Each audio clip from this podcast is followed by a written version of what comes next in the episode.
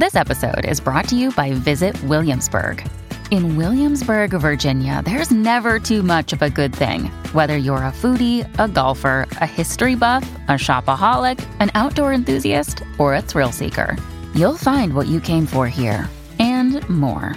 So ask yourself, what is it you want? Discover Williamsburg and plan your trip at visitwilliamsburg.com.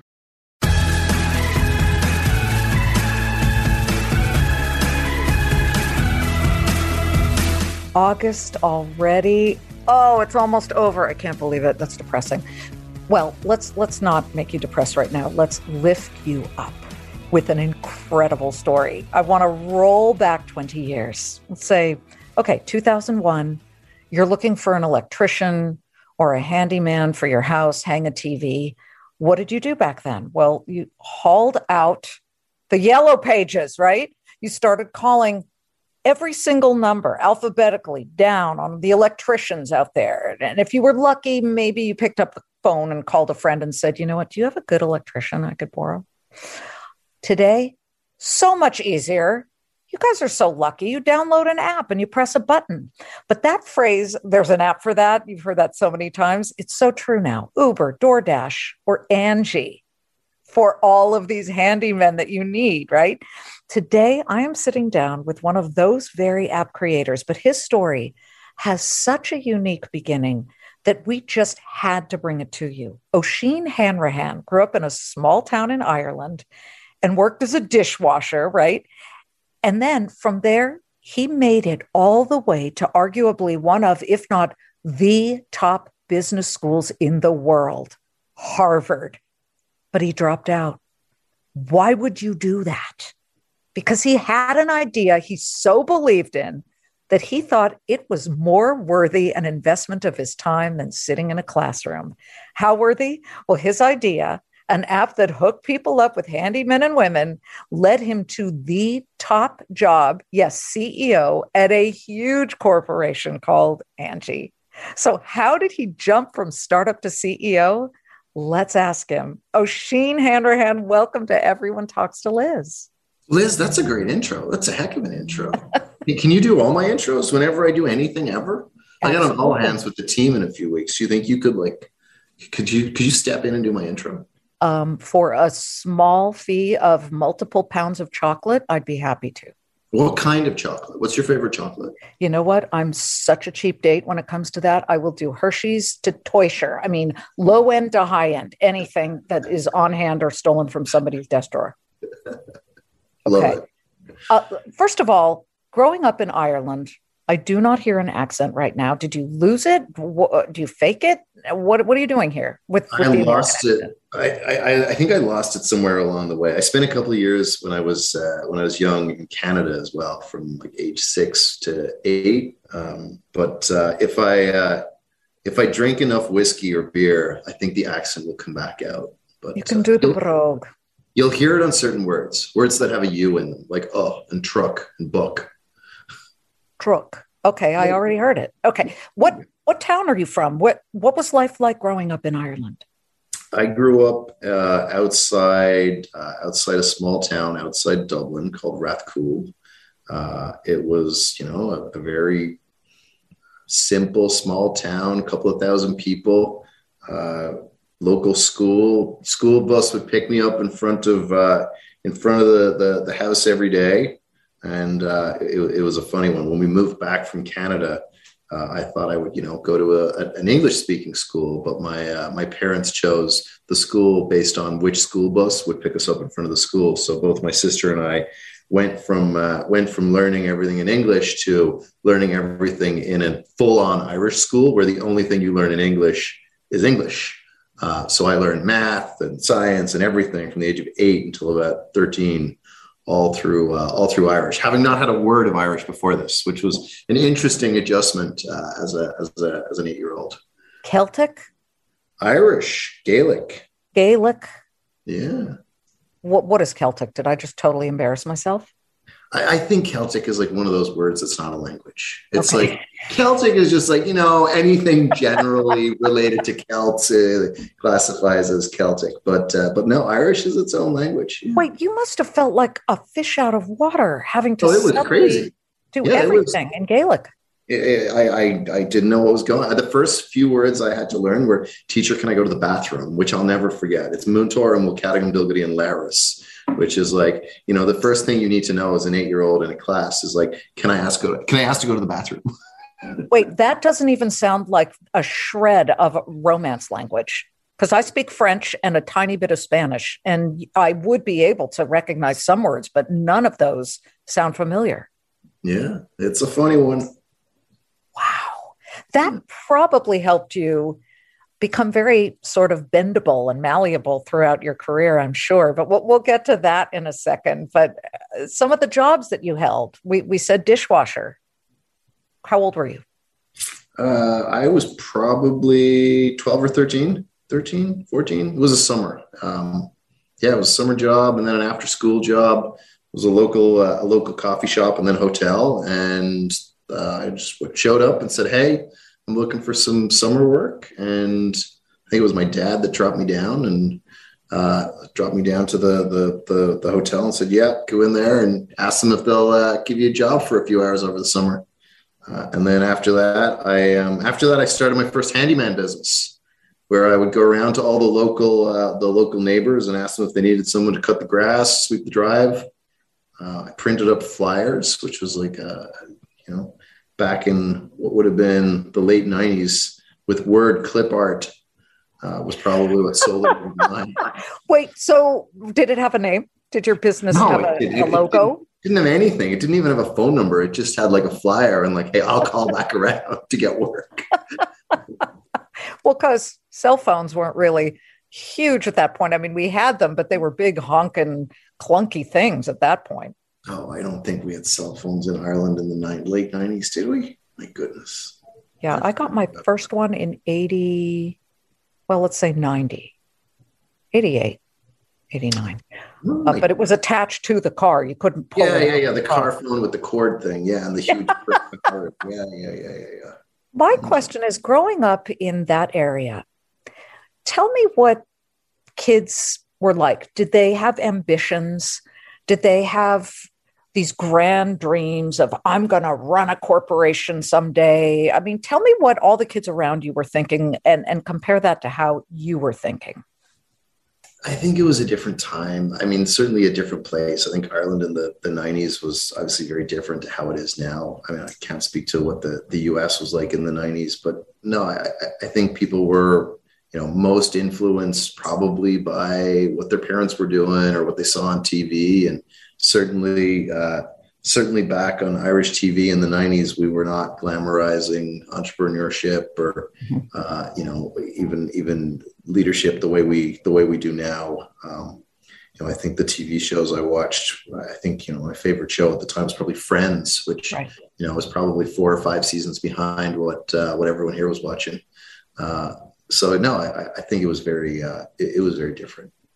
But then at age 21, suddenly you're starting your first real estate business in Budapest, of all places. Uh, What led you to Budapest, and, and how did the real estate business uh, sort of germinate in your mind and then into reality? Yeah, I, was. Um, so Ireland is one of the highest, uh, one of the highest property ownership rates of any country in uh, in Western Europe, and it, it dates back to it dates back to the famine when uh, when Irish people typically didn't own the land. So there's a very like strong connection between real estate ownership and uh, and Irish culture, and it, it even exists even even today. Um, and I worked for a year before going to college. So I worked uh, I worked selling cardboard boxes, which was like a very fun thing to sell. Uh, and from, from there, I, I made a little bit of money. I was quite good at selling cardboard, uh, and I saved up a little bit of money. And I said, okay, well, I'm going to buy an apartment, like a, a buy to let investment.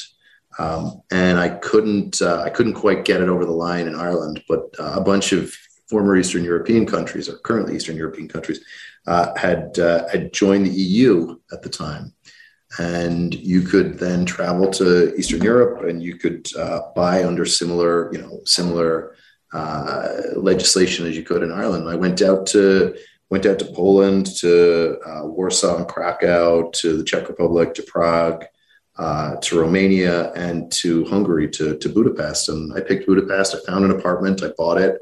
I went out and spent some time there, painted it, and renovated it, and put it on the market to to rent it. And it was worth more pretty much immediately because the market was just was just going up.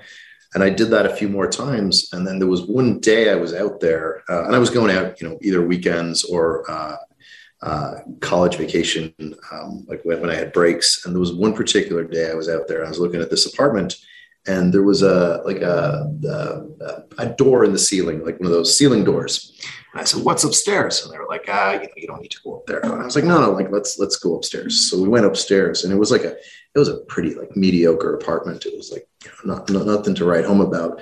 Um, and I went upstairs, and there was like ten thousand square feet of space upstairs with these giant ceilings, like twenty foot ceilings and obviously, the whole place is dark and there's nothing anywhere but pigeon poop all over the floor and like pigeons flying around. And I said, I, I don't want to buy the apartment, but how do I buy this space? Um, and they said, Oh, you can't buy the space. And I was like, No, no, like, how do I get it? And they said, Well, technically, it's owned by the building, so no one owns it. I was like, I can't buy it, but no one owns it. All right, this this sounds like this sounds like communism still here, but we'll figure it out. Um, so we, um, we we went down the path, and it turned out it was right. It was owned by the building. So what, what it wasn't a particularly amazing building um, as it stood, but it, it had the potential to be beautiful. And what the the people in the building wanted was, you know, their their space to be renovated. They wanted a new elevator. They wanted water, new water, electricity, new utility lines, a new facade on the building, new courtyard. And it turned out that you know if I could get the majority of the building to agree to that, then I could basically get the space in exchange for construction value, um, which meant that I could build half dozen penthouses. It's probably the second most valuable space in the building after the, the retail on the ground floor um, that you could effectively get by you know giving the the folks in the building a you know a renovated common area. Um, and we put together a deal and people signed off on it and it was obviously very capital efficient as well i didn't have a ton of money um, but um, but it, uh, it, it was a really capital efficient way because you could effectively finance the purchase of the land at the same time that you're building the the the the, the new apartments. And then I pre-sold some of them and basically got uh, went from went from buying and selling apartments to to construction. And then I did I did one of those projects with a contractor. And then on the second project I did, the contractor went bankrupt pretty much week two or week three of the project. Nice. So, so I ended up buying his construction company out of bankruptcy.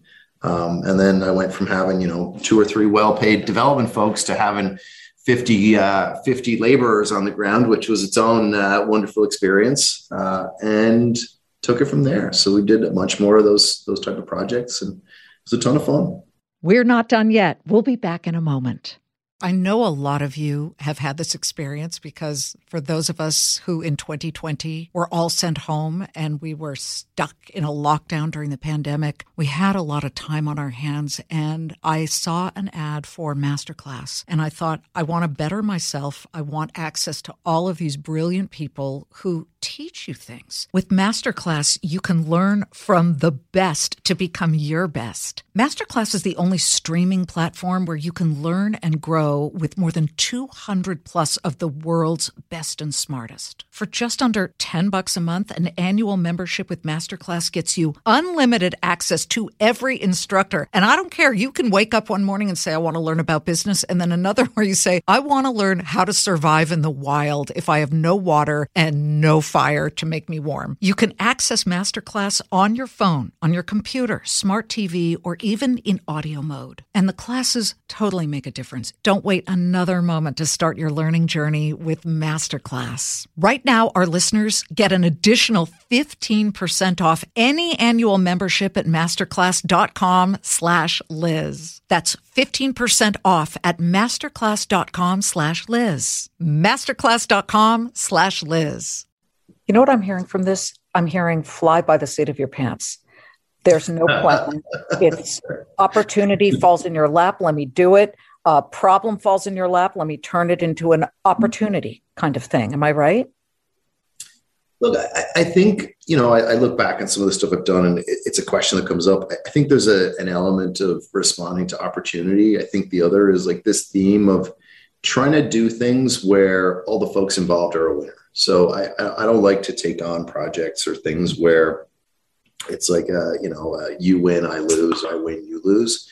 And instead, I, I try and work on things where you can look at the you can look at the the um, you can look at the opportunity and say, all right, well, everyone's going to be a winner. So you take the Budapest thing. Well, the, the people in the building are a winner. The, you know, obviously they get a great new, uh, a great new common area and new facade and new, uh, new utilities and their value of their apartment goes up. The people in the new apartments are a winner. The local authority is a winner because the, you know, the, they increase the density of the area and uh, it becomes more valuable. Um, so I try and think about like, all right, what are the projects or what are the things I'm going to take on where all the stakeholders involved are going to be uh, are going to be happy with the results. Mm-hmm. And I think that's you know you can be you can be opportunistic in that hey I'll see an opportunity to like do something that'll better you know just put money in my pocket. I, I think you know those are not the that's not the way I've thought about opportunism. It's like hey how do you create these situations where everyone involved is going to walk away saying like yeah that was that worked out well.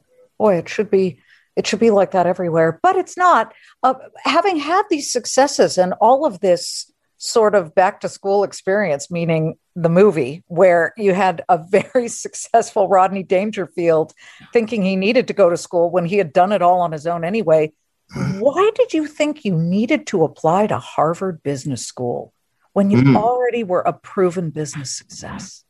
So the the thing I realized, and the, the reason I got out of, uh, of of what I was doing in, in Budapest was, I wasn't satisfied with the scale. I wasn't happy to have an impact one project at a time. And, you know, I, I thought about the rate at which I could scale, uh, the rate at which I could scale what I was doing. And I thought, hey, I, I want to go and have a bigger impact. I want to take on projects that are much larger than this. And there were two things I thought would be helpful. One was to spend a little bit of time in venture capital. So I spent the summer working with, uh, with Accel in London. Um, and then the second was to go back to business school and you know really really think about you know how to learn how um, how people who are used to operating on a much larger scale think about their problems think about their teams think about you know how to how to approach how to approach those opportunities as they as they come by um, and yeah i was obviously very happy very grateful to get into to to get into hbs and um, really enjoyed the, the the year that i was there um, and then and then started Handy. Well, that's where this story really starts to take a fascinating turn. You're in business school and you've got itchy feet. You, you start Handy, which is an app, obviously, for hooking people up with handy people or whatever they need. Boy, I need somebody to hang my bird house right now. I really do. And I can't. I mean, my husband we're Jewish, we can't do it. Um, and so I sort of feel like I need to go on the app at the moment. Can't do it. Absolutely not. I, I needed two of my friends who ran my home studio to put up my mezuzah last week. Don't even ask. Um, yeah, we're not handy with the drill, although I'm sure there's some. We're not going to generalize, but let's just start with starting the app while you're in school and what triggered your idea to drop out of Harvard. Yeah. So I, what started the the idea was I knew from the time that I spent in Budapest how hard it was to organize contractors to do small things. So when we would sell apartments, you'd always get people that would call after you'd sell the apartment and say, "Hey, actually, uh, I want to get something changed in the apartment. I want to get this room painted. You know that door that I told you to put in. I actually wanted to get the. I wanted. I wanted to get open the other way, or I want to make an adjustment. I want to move a wall slightly. I want to re, you know rearrange the kitchen. Uh, so I was you know used to these like small tasks that were really a pain. Like they're not large enough for a contractor to say, "Great, I'll put a crew back on it for half a week." Like, great, we'll take care of it. It's like, oh, it's really only going to be like a four or five or six or eight hour job, or maybe a day, day and a half. Um, so I knew how hard it was to do those tasks and do those jobs. And then I, I was in Boston and I just had this constant like sensation that people were you know constantly asking, "Hey, I'm looking for a handyman to put up a TV, or I'm looking for you know someone to to, to do a small amount of work." Um, and I thought, hey, I, I, think I can fix that. I think, you know, in the current environment, if you, you know, rewind back to 2012, 2011, 2012, um, you know, you were just starting to see Uber take off. You were just starting to see Airbnb hit critical mass. And the thing that I thought was people are going to book these home services online. People are going to take out their phone or go to their uh, go to their laptop and they're going to press a button and they're not going to go through a back and forth of bidding and phone calls and all this shenanigans for small task. They're just going to pick up the phone or pick up their, their, their mobile and press a button and make the booking. And we, we started with that idea and, you know, put up a really, what I would describe as a pretty terrible site online uh, under, under a, you know, a pretty mediocre name. It was Handybook at the time, handybook.com. Um, oh, you, you'll, you'll, you'll, you're, you're laughing at that. The backup name, if we couldn't get the handybook name, was Chore Star, which is an even more embarrassing oh, name. Lame. I, I don't even know. Kind of lame. In what world we thought that would be a good name? Like, my goodness. anyway, uh, so so we um, we started with that and put up a really bad site, and people made bookings uh, pretty much immediately. So you know, we put up some flyers, and very quickly people were like, "Yep." that's what I want. I want to book a handyman for four hours. I thought, all right, well, the, the consumer site is there. We can't deliver on any of these bookings, so turn the site off quickly. um, and then we said, all right, let's try find some handy people. Let's try find, you know, so it was cleaning and handy people. Uh, so we put up some ads online and said, hey, do you, do you want to work like as a handyman or a cleaner for, I think it was 15 or 20 or 25 bucks an hour. Uh, and there was one fine day where I don't know, we put up an ad. We got a couple of hundred responses saying, "Yeah, of wow. course, I have a job. Let me let me you know come and apply." And we said, I don't know if any of these people are going to show up. Let's text them. So there was, I think it was a Friday afternoon. We said, all right, you know what we'll do? We'll text 150 of them and tell them to show up. And originally we thought, hey, well, why don't we ask them to show up in like you know a structured format like every 20 minutes for like interviews and we'll interview them and see who's good and who's not. But we uh, apparently didn't do that. Instead we just sent a message to 150 people telling them all to show up exactly at the same time. Uh, and what happened next was we were walking my co-founder uh, Umang and i were walking uh, from our apartment over to uh, where we told them to show up so at business school, there was one of those fancy innovation labs with lots of glass and chrome and people sitting around writing on whiteboards. Um, so we're walking over to the innovation lab at nine o'clock or eight fifty in the morning. We're running a little late, uh, and I see a crowd outside, and I'm like, I wonder what that crowd is. It's a you know an interesting mix of people. And as we get closer, I hear people you know saying, "Handy book here for handy book." I'm like, oh, I think that might be our problem.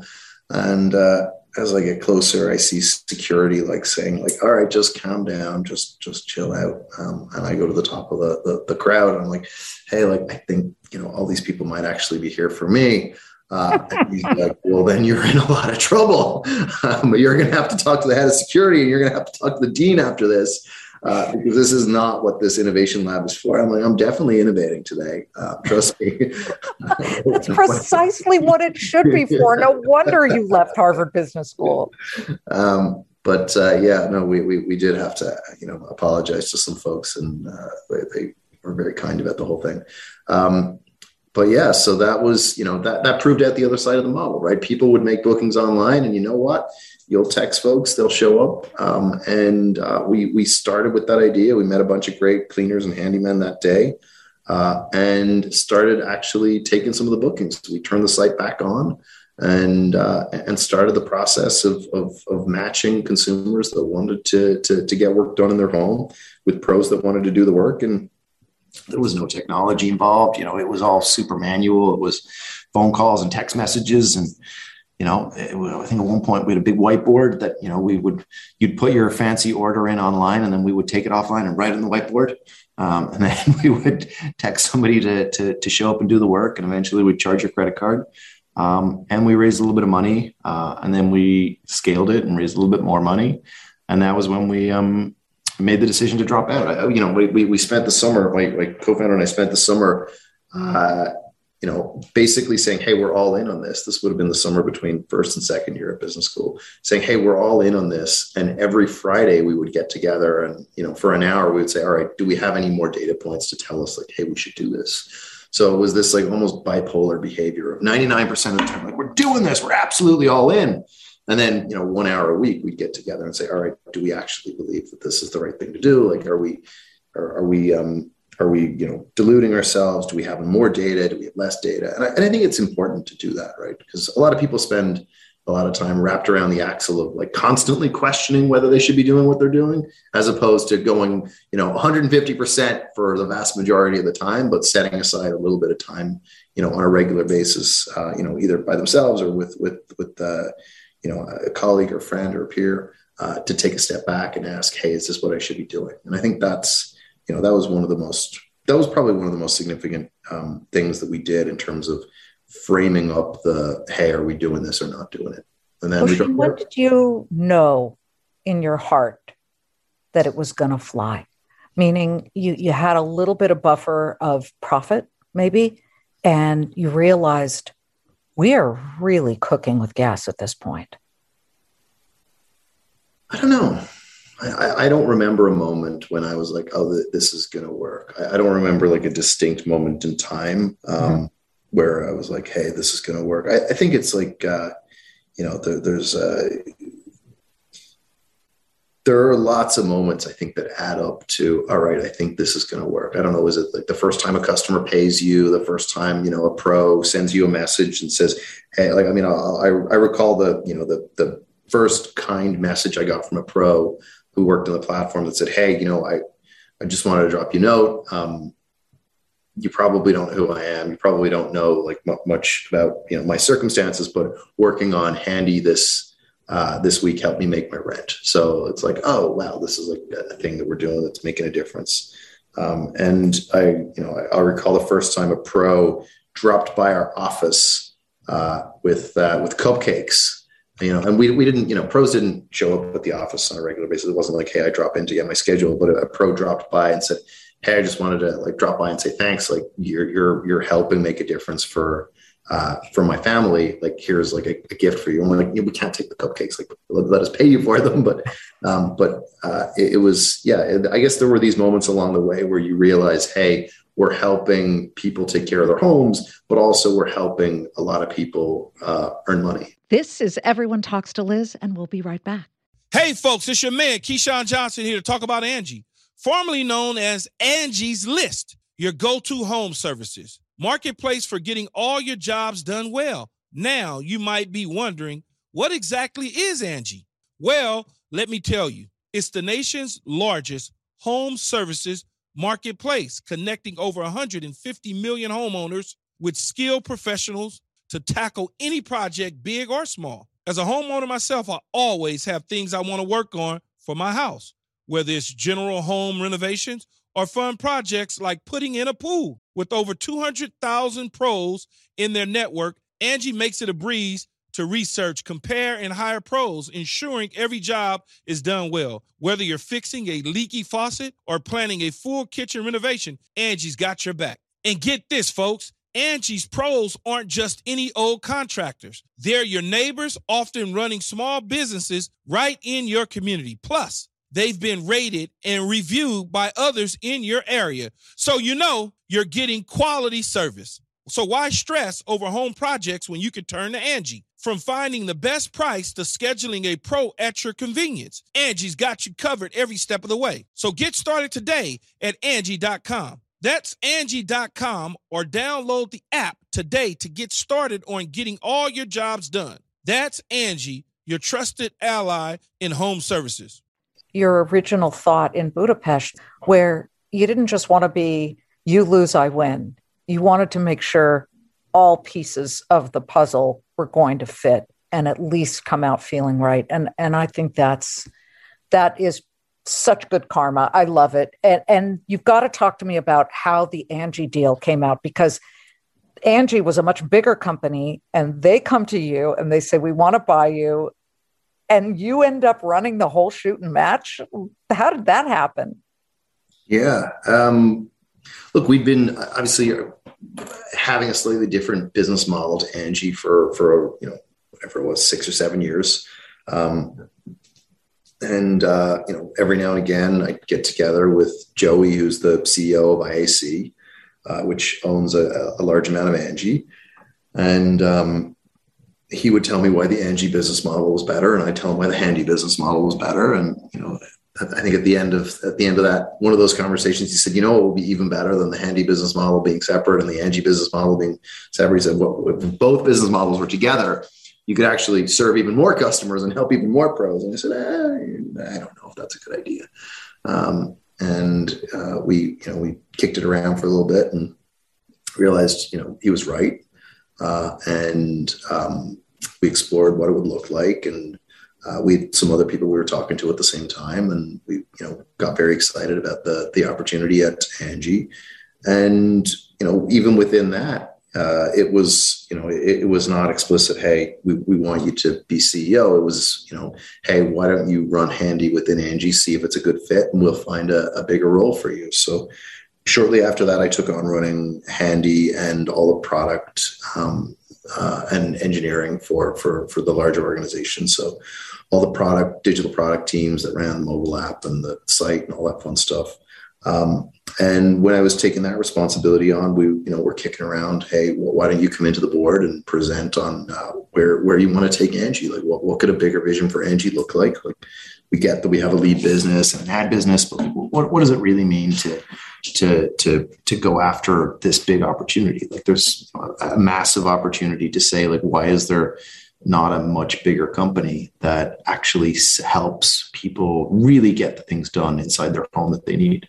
Um, i came in i spoke to the board and you know they they got excited about that vision. And you know when the time came to to, to have a bigger conversation um, they were you know very supportive of of, of taking Angi in a much bigger direction. And really, instead of having, you know, three different brands as Angie's List, HomeAdvisor, and Handy, but having one main brand as Angi and having one single app and having, you know, a, a single membership product and uh, really investing in the customer experience and not saying, hey, we're going to make a dollar more today for revenue or EBITDA. Instead, saying, hey, we're going to actually invest a lot more.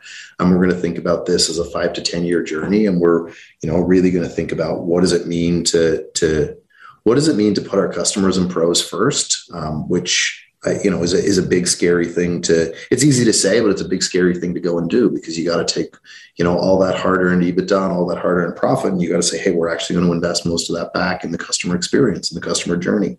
We're going to invest most of it back in, you know, bringing on more pros. We're going to invest most of it back in figuring out how to win the category. And I think people got really excited about that. And, um, you know, I got into more of the specifics and said, "Hey, this means we're going to have a mission for the first time." You know, at Handy there was a mission, but at Angi broadly there was there was not a mission. I said, "We're going to put out a mission. It's going to be scary, and uh, then we're going to put out values." You know, again, we we didn't have a, a set of values that we we worked by, and they they you know the the board was like, "Yeah, that that makes sense. that's that's what we're looking for." And I said, "Okay, but we'll have to live by the values." And they said, "No, no, we we get that. Like that. That's exactly what we want." And I said, okay. Um, and we, we kicked it around and um, I got excited about it and they were excited about it. And I said, well, yeah, let's do this. Oisin, what is your advice to people who are listening right now who think, well, I have an idea, but oh, this this sounds like such an exhausting prospect, all he went through. And now, yeah, he's a CEO, but you know, how do you get people over the hump of fear of taking that flying leap? So uh, I think a lot of people um, benefit from having a lot of clarity on what the idea is. So the, there's there's this there's this idea of writing down. If you've got an idea, right, you probably believe something about the world or about some group of people that the rest of the world hasn't yet figured out. So whether it's you're inside a company or you're starting a business, and I'll give you an example. So at Handy, the thing we believed that we wrote down was we believe people are going to buy home services online. Sounds, you know, it's 2021. That's stupid obvious. 10 years ago, apparently that wasn't obvious because, you know, the vast majority of venture capitalists and VCs we spoke to said, no, there's no way people are going to do that. That's crazy. No one's going to put in their credit card and have a person show up at their home. That's nuts. Um, so yeah, I mean, it, it you know, it, it, sounds obvious now, but apparently it wasn't. Um, but I think most people benefit from writing that down. So write down what's the what's the thing you believe to be true that the world doesn't yet realize. and the, the world can be like the people in your company. You know, the you know, there's a lot of great stuff happening with you know people uh, being entrepreneurial within companies. So it doesn't have to be you know starting your own thing. And then the second thing is once you've written it down, don't second guess it. Spend most of your time trying to prove or disprove that thing. Set aside dedicated time, you know, once a week or once a month to say, hey, does this thing actually make any sense anymore? But the vast majority of the time, don't second guess yourself. Don't like wonder about it. Just go full tilt, you know, pedal to the floor, proving or disproving that thing. Um, because I think a lot of it, as you as you said, is emotional. It's about figuring out how to take that leap, um, and it's easier to take that leap if you've written it down. So you can wake up every morning. You know, inside my notebook, I got five goals that I you know wrote down at the start of the year, and I start every day by taking out my notebook and going, "Oh my goodness, do any of these five goals actually match my calendar? Oh my goodness, they don't. I'm going to drive you know my assistant crazy today by canceling a bunch of stuff on my calendar." But yeah, I, I think a lot of it is um, a lot of it is figuring out the clarity of thought to say like what are each of the words that i believe to be true that the rest of the world doesn't yet know? We like to let people leave this podcast with a map and you just gave us one that honestly you know we've done about 125 of these maybe even more so far. This was started as a dream Everyone Talks to Liz podcast. And, and here we are now with more than 125 in the pretty much the largest audio library of American dream success stories. But we've heard a lot of amazing stories. We haven't heard it put just like you did. And I am so appreciative and so thankful for you taking the time out to offer that up as a gift to our listeners. Thank you so much, Oisin. We are wishing you the best of luck and the future and and many birdhouses and televisions hung with success. You're too kind. Thank you so much.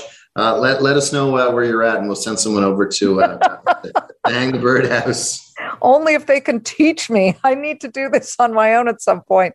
Oh, no, don't. Let us do it for you. You don't need to do it. yeah, you pay people to do that. You call Angi. You call Angi. That's great stuff. Thank you so much. Good luck to you. Thank you. Thanks, Liz. All right, so you guys know where to go if you need the the picture frame hung or the uh, the television, or in my case, the birdhouse that my brother so kindly made me with his own bare hands. Yeah, a, a, a Jew no less. Yeah, he made it himself. Thank you guys, as always, for tuning in. And we always have more up our sleeves. So thank you very much. And uh, Monday through Friday, 3 p.m. Eastern on Fox Biz, you know where to find me. Right there, the Claman Countdown. Have a great day.